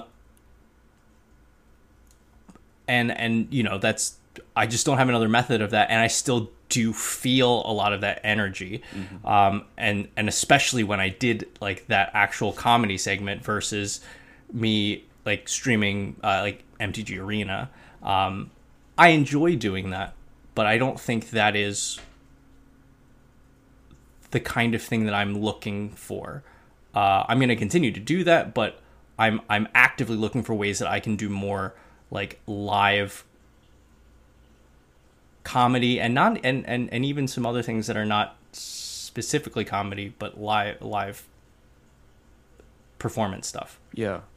I think that would be amazing if there was some sort of way that you could you could channel that because especially for someone who, you know, I mean, we all came from pre-pandemic times, so I hope, well, I mean, unless you're like three years old or whatever, but then you wouldn't be on this podcast uh, and be able to talk. Um, but uh, but you know, like it's so tough because when you know the world what it was before or some of the ways that things were done, um, mm-hmm. there's a kind of longing for for that. Like I could I don't know. Maybe in the future, and I'm, I, I, I hate being a problem solver on the podcast, but I mean, I'm just throwing a random idea. Maybe there's a future where there's a Veggie Wagon comedy tour where you could like sing songs, you could like try different props and costumes. Uh, I don't know why I'm suddenly thinking about Carrot Top, uh, but anyways, uh, we'll let that let that one go. Uh, and you know, like you can kind of like do a comedy hour. Like you could you know there's other people in mtg that are also funny and they could it, it could be like go on the stage and say something um you know you could you could tell jokes you could play certain characters like Ragavan and whatnot and it would be kind of a, just a good time. Maybe you could get it online as well but i mean fundamentally it'd be nice if there was just a way you could do that in an intimate crowd with real people like watching you. Like that would be pretty sweet no James, please, please use all of that energy to energy to manifest this into being, um, because that is uh, exactly what I'm looking for, and I know that kind of thing would be quite a quite a ways down the line before I had I would have the support and resources to be able to pull it off, but um yeah, like that would be that would honestly be the dream is is like if I was if I was the guy that like each each event like you know every every CommandFest or DreamHack oh or, yeah yeah you like, could even like leverage yeah. those existing platforms and have your segment. Yeah. Yes yes so they're like oh well of course you know we're having this we're having this in-person event. We've got to we've yeah, got to yeah. book veggie wagon for for the his veggie show. panel which is kind of a set right yeah. Yes. And like I even a, a while a while back, I think it was in the theoretical stages of uh, the Gathering support event. I I um, I posted a tweet that was like, "Hey, what do people think about uh, like an improv, uh, like an MTG personalities improv live event?" and it blew up. Everybody, everybody was like, "Please!" Like I, I, and and it was just like so many people that got tagged. Like, I'd love to see yeah. this person. I'd love to see this person. This person would be great. And and like, I had I had so many so many responses both from people that wanted to see it desperately and people that wanted to be in it. Mm-hmm. Um, like, you know, I, I, I like I know I know that the uh, I know the want is there. Um, and so hopefully that's something that I'm I'm building to yeah. eventually. We gotta just manifest this into into being. Oh please yes. please. For the love of uh pete or whoever you know like just let's just uh let's make it happen. And mm-hmm. if you ever do that and i'm in the us i i already have a segment for myself. I'm not i'm not funny at all by the way but for improv i already have an idea. I'm just gonna rip off the um uh, shit people say on Twitter. I'll just like go up there with my phone and just like read yes. out tweets that people have yes. said oh. about CEDH, and uh, it'll just be a good mm-hmm. time. Mm-hmm. It'll just be a good time. Just just read it out in like the most serious voice. I can do that. Right. oh man, what who is who is it that does uh, mean tweets? Is that like I think it's like Jimmy Kimmel or somebody? Yeah, yeah. That would that thinking. would be yeah, yeah. Mean tweets. Yeah. yes. MTG. Yeah, that would be that would be so funny. That would be yeah. so funny. It, it would only work kind of like in a kind of a I think a live improv kind of thing, right? So um, mm-hmm. yeah, I mean There's a million Actually, you know what? Yeah. You know what? It would be like that. It would be. It would be like best done in a live setting, but that could be done for sure, pre-recorded. Please take this If I- idea. This idea is free. Like you, only you and I have talked about it right now. So please take that and, and just run with it, Veggie. Just do it. I am going to do that. Actually, the more that I think about it, the the That would be hilarious, f- man. I think you could do right, it. just like Yeah, yeah. like every because you know you know that all of the different all Yeah. of the different like content creators. Make it into a TikTok ha- montage. Like you know how you have these like collabs. Like you have like every you could find different creators and just read something. Oh my Like, God. imagine like somebody like trashing Veggie Wagon and then Veggie Wagon reads out like the trash tweet about them. Mhm. That would be so hilarious. Or like the, Yes. whoever's being subtweeted. That'd be hilarious. Yes, yes, yes. That I look, I I'm I'm putting it I in my super organized uh single single notes like okay. I or just put it I have one page works. Yeah. No, no, no, no, cuz then it'll be it'll be it'll be out. It'll be it'll be gone We gotta, my we gotta, we gotta will this the- thing into existence, and by we I mean you, because I don't have video production capabilities. Yeah, it's it's on the list. By the way, yeah, just just this is the uh, this is the extent of my organization. It is a single a single note sheet, uh, Yeah. like like the like the iPhone Notes app that has every single idea that I've had for any sort of thing. So you are organized. You are. You're underselling Yeah. yourself. yeah, my my my single notepad. Yeah, Some people have a notepad for magic decks. So other people have a notepad for comedy ideas. I love it. yeah, and my notepad is all of those. it's just one list, right? It's just one list. Like buy this card for my EDH deck and uh, Mm-hmm. uh, create a, a viral video. Yep. Nice. Yep. Okay. Um, I want to talk to you about just like one additional influence. Uh, Yeah. because I went really deep on this uh, recently, uh, unrelated to you suggesting this. Jackie Mm-hmm. Chan, Jackie Chan. Because I'll tell you, I went down this Mm. rat hole recently on YouTube of like uh, fake kung fu martial arts and like uh, performing martial arts versus like MMA fighting. Um, Mhm. I this may not be the vibe you're going for, so just go with your own. But um, tell me about Jackie Chan. Like, what does he mean to you as uh, as an influence or inspiration? All right. Let's start with uh let's start with the clear influence as an Asian kid growing up. Uh there were not a lot of like role models. There were not a lot of Asians in general uh in in media at all. Uh and you know I it, it's so it's so uh it's so refreshing and it's you know so empowering to see that that begin to shift now but when I was growing up like who did I have uh that looked like me that I could identify with? And it was Jackie Chan. Uh and like that is the cliche but it is the cliche because there were there what other choices were there. Um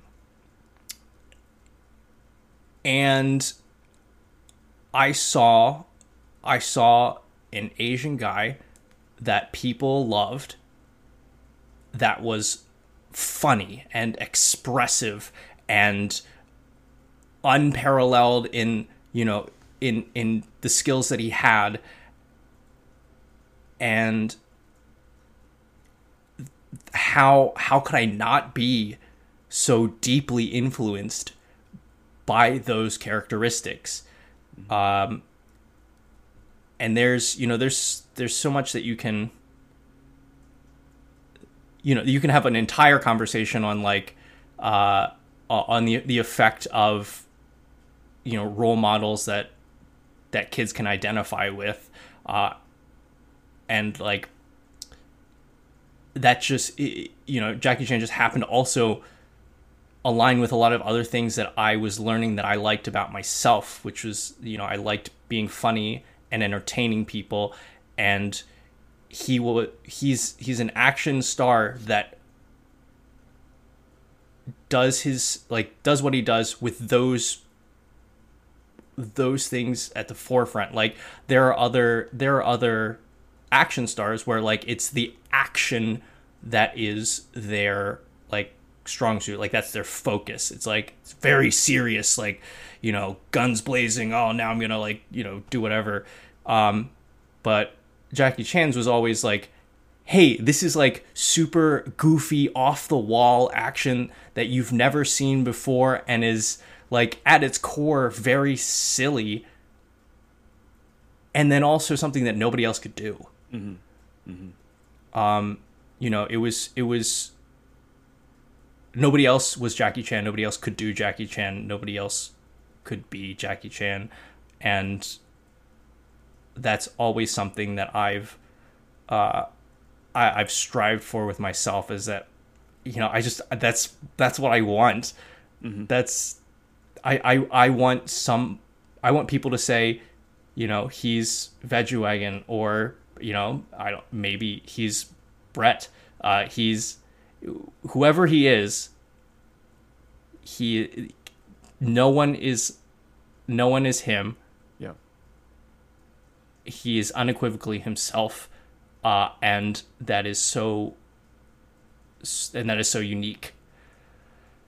Yeah and I, am you know I'm I'm so I'm so grateful that like of the of the few of the few you know Asian role models that there were that like that, that he was one of them. Uh, yeah, Just a, if I may add a little bit, like just a singular Mhm. force. Like you know, there's people like Charlie Chaplin, Jackie Chan. Mhm. These are people that are just unique. Like you can't really compare them to anybody else. They're just this very unique thing that exists in the world, and and probably forever because of you know film and things like that. It's just they're just they're also multidisciplinary. You kind of touched on that. Like it's not just like Yeah. a Steven Seagal, like I'm just a serious badass, or like he can be funny, but he can also be an absolute fucking killer. Like Mhm. that that sort of dichotomy is very intriguing to me at least it's like he can destroy everybody in the room but he chooses to be kind of a slapstick guy who wants to look like someone's like beating him up first and kind of like stumbles against the wall but he- he has this sort of like quiet confident power that it's hard to describe you know like he's just he's just in full agency of what he does and that's that's very that's very admirable i think yeah. It's the um, it's like the uh the the Superman, uh, like analogy where it's just like oh, you you could you could do whatever you wanted. You could you could you you are by far you know the most powerful person here, uh, but you choose to hold back just to just enough to be what the people like to be what the people need. yes but you chose to wear red speedos and like have glasses as your disguise i mean i mean come on let's Yeah. be let's be real here uh you Hey, know, hey, hey! I, I'm I can almost guarantee that that, that Jackie Chan did the same thing in, in at least one of his movies. It's, like here's a, here's a pair of glasses and like a different shirt. Right. He went undercover.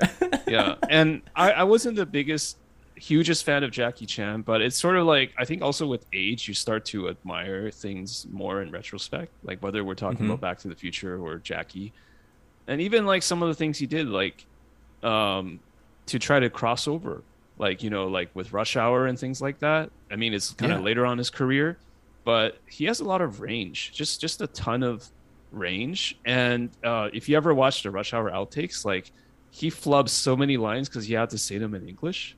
Because he Right. english is not his strong suit let's put it that way right? Um but he's willing to do it. Like what kind of stars are willing to do that? Like you have now you have people that are just like i'm not doing this movie because like you have to like shoot me in a certain light and i don't like that. It's just like there's also like this kind of lack of pretense with jackie chan which i really like which is also maybe at the risk of generalizing is also very asian as well like this kind of sincerity i like that too I I agree, and and Yeah, there like what kind of person that- now would even can you imagine like a modern day Jackie Chan like even agreeing to have those outtakes be released? Because I mean he could Right. have stopped those from going out, but he's like he probably doesn't care. Like what kind of person is willing to put themselves out like that? That's like a true comedian, right? So Yeah, it's it, it it's like, hey, you, let's let's highlight like let's let's highlight my weakness here for f- like for the sake of the comedy. yeah. You know, like this is an extra an extra gift that I that I, I'm you know happy to give at the expense of myself. Right. And there was no mystique because he always did those outtakes, and even in the Chinese productions where, like, you know, he mm-hmm. failed the stunt, or he, like he, you know, he did the wall climb and triangle jump, and it didn't work, and he fell on his ass, and it's like, there's a kind of like, don't give a fuckness about Jackie Chan that is really admirable, right? Yeah, it, it was it's all it's all for it's all for the audience. Right. It's it's that commitment. It's that sort of like total commitment, which um, which I think is something that I see in you as well. I feel like when you go for it, you just go for it, right? You're not you're not like, oh, what are people gonna think, right? You just kind of go for it. I, I could feel that in your work. It's just like, in the end, yes, there's an audience, but in the end, you're kind of doing it to fulfill your own creative itch somehow, right? Would you would you agree with that assessment? Yeah, although um, that was definitely something I had to learn because, and I, and I- and this is I think some uh, a big struggle for a lot of people um, that are that are trying to do anything like publicly, but especially like now that now that like streaming or content creation uh, are are such popular avenues. Um, yeah, make make make things for yourself, but know that you know that you're also making them for your audience. Uh, I I had to really, I I struggled to get over the thought that I had to put out something that was like perfect by my standards. Uh, and once I once I got past that, I, I realized that like no, you know, it, it doesn't matter that it's exactly what I wanted it to be, or that like there was something that I could have made better, but it would have, you it, it would have taken X amount of time longer. Like no, I I put something out, and people enjoyed it, and that is infinitely better than not putting something out or you know taking taking much much longer to put anything out uh, until it's by your standards because you will you will rarely if ever make something that is truly to your own standards Oh, I agree two hundred percent. Uh, I mean, you just got to shoot your shots. You got to shoot a lot of shots as a as a content person, and some of them will land, and some of them will some even some of the ones you don't think land will land will land, and it's just it's so that ethos is so important. So I want to ask you though, like, how did you adjust to that? Because it sounds like you were more of a perfectionist in the past. yeah it's it's more that a lot of what i was working with to produce my own anything my own stream my own videos. Um, i i didn't have a lot of those skills. And for me to become a master of those skills like putting putting stream effects together or like having a clean look to it or good you know settings blah blah blah. I have a full understanding of how to stream or having a, you know a mastery of production. Like i i'd never learned anything about like how to how to record and mix sound or uh like i i'd had some some minor uh like self-taught things about editing videos from the past but like nothing past like you know windows movie maker when that was a thing. Um and i realized that if i didn't if i if i waited until i felt you know up to my own standards of what those things should be it would be forever before i put anything out. And so i just got to a point where i could do the thing. Um, and you know, like looking back at, at like especially like my my very first vi- video is very is very rough, and I put a ton of work into that. Um, but it, it was you know like the editing and the sound quality and everything was was it's very it's very rough. Um and and and a lot of people i you know i i made a lot of people laugh. I understand a lot of people with that. And uh that's that's just what you have to do. You will get there and you will learn things as you go as you go along.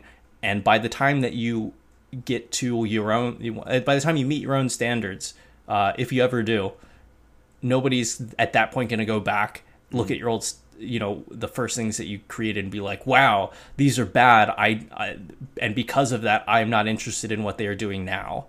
Like that's that doesn't that's not going to happen. So you know you just have to you have to go. You have to you have to create and you have to put it out there and use that as your process to learn uh, for for each new thing that you go Yeah. that you do. Yeah.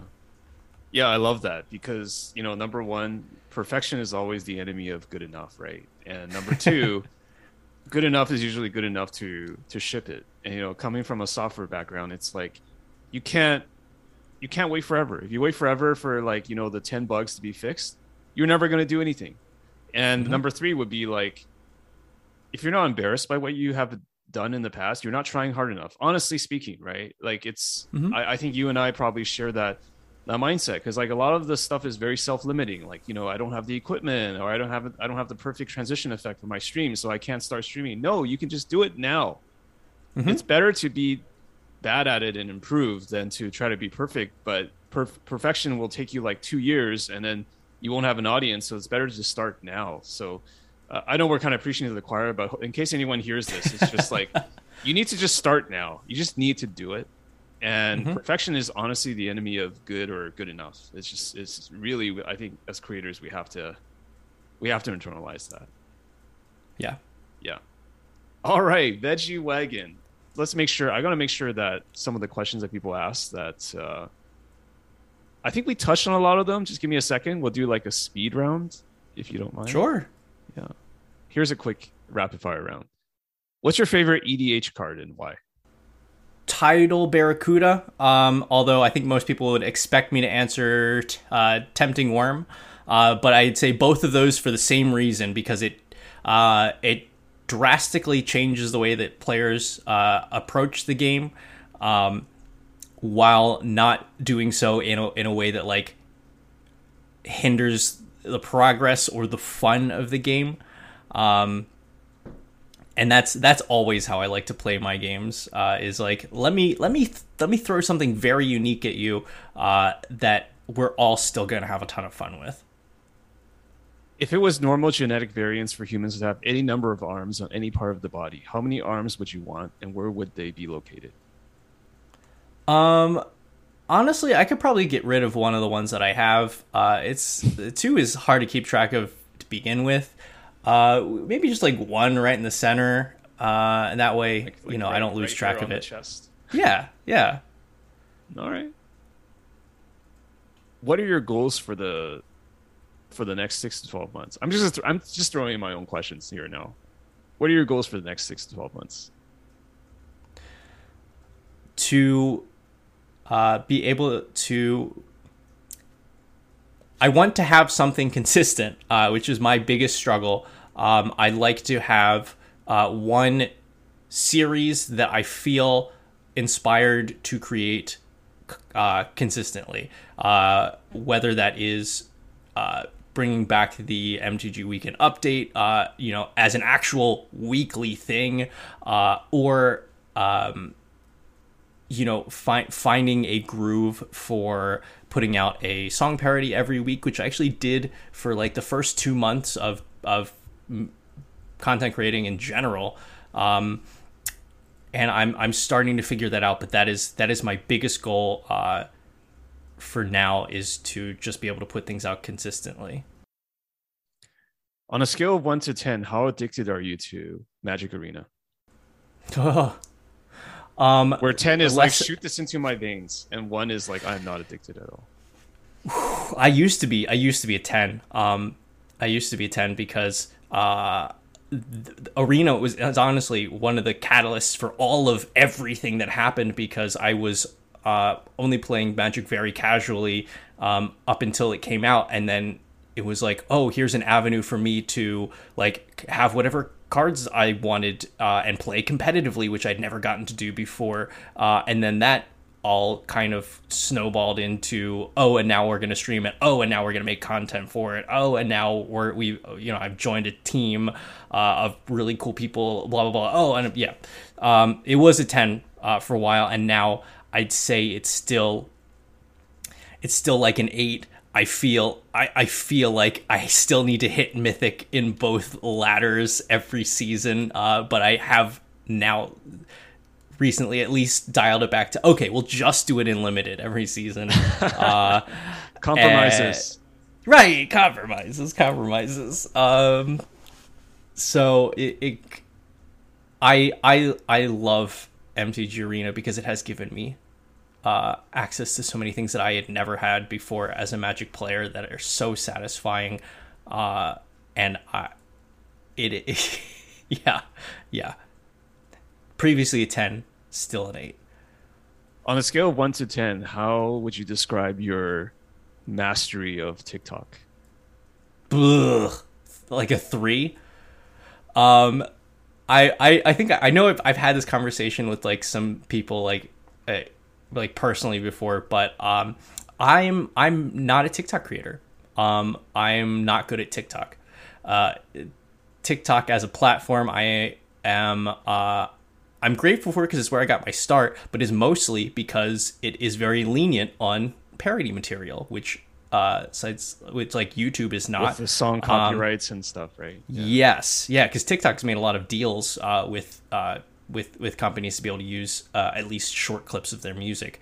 Um, but yeah, I don't make I don't make things that TikTok as a platform likes. I I like things that like you know some users on TikTok very uh, very much enjoy, and I'm grateful for that. But uh, I I rarely do like the TikTok trends or things that like go viral on Tik- TikTok. I like I've never I've never had a haven't had like an original like like parody go you know what would be considered viral. The only things I've had go big were uh things that I at, at least okay maybe maybe I'll bump it to like a five because the things that I have had go viral uh, I knew were going to uh but it's not the kind of thing that I make and so I can't I don't think I can claim to be that that much that that good at it. Yeah. I'm I'm no uh you know, I'm no I'm no Zebex, I'm no uh I'm no no Tory the. I'm you know, I,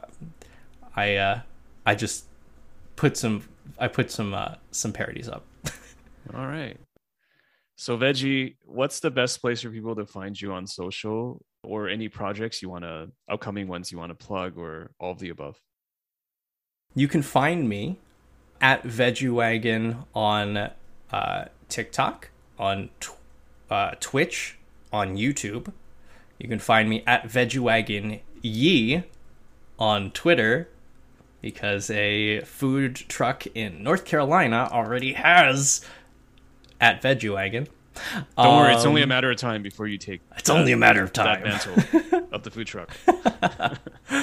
Um, and uh, you can also you can find me on Patreon, and I'm I'm uh, I've done a lot of fun things for my patrons, who I'm very grateful for, and working on understanding better how I can uh, make that a, a unique experience. And you're also just I'm gonna plug for you. You're also now involved in some D and D productions, if I understand. Yeah, yeah. Um, I'll I'll try and I'll try and keep that true. I'm I'm super excited for that. Um, with the uh with with with the Degenerate Gaming team that I'm I'm with. Uh, this is season two of their Degens and Dragons uh live live recorded uh D and D session. It's all set in the in the Magic the Gathering world. Um, jumping between different planes in the universe. It's it's very fun. I play uh, I play a cephalid a cephalid character named Gustav Inc. Um, and uh, that should be uh, that that should be posting on YouTube, I believe, um, starting the first of next month. But you can also catch live recordings of it uh, every every Monday night on uh, MTG Nerd Girls stream. How much of method acting did you have to do to become a cephalid and you know really get into into the character? Because I know nothing about cephalids. Cephalids, um, I I I've always I've always liked cephalids. Uh, they were actually the first creature type that I started playing with. Uh, long story short, they they there was one that a friend had that like had a ability similar to a Yu-Gi-Oh card, and I was like, oh, all right, I can I can figure that out. And that was when I was learning how to play Magic. But also, I like uh, I like octopuses and squids, uh, and they're they're the like they're the squid kind of characters. Um, mm. So very little method acting, mostly just me, uh, except me, but kind of French. Uh, it, yeah, it, you'll you will understand if, if for right. anybody that decides to see it. All right, I gotta tune into that. I'm surprised you're not a sentient worm, but I guess I'll I'll take that. I'll take I'll take cephalids. Thank you so much, Veggie, for your time, and uh, it's it's been a true pleasure just just conversing and just uh, getting to have a better understanding of where you're coming from. No, the the the honor is all mine. Uh, this is this has been a blast for real.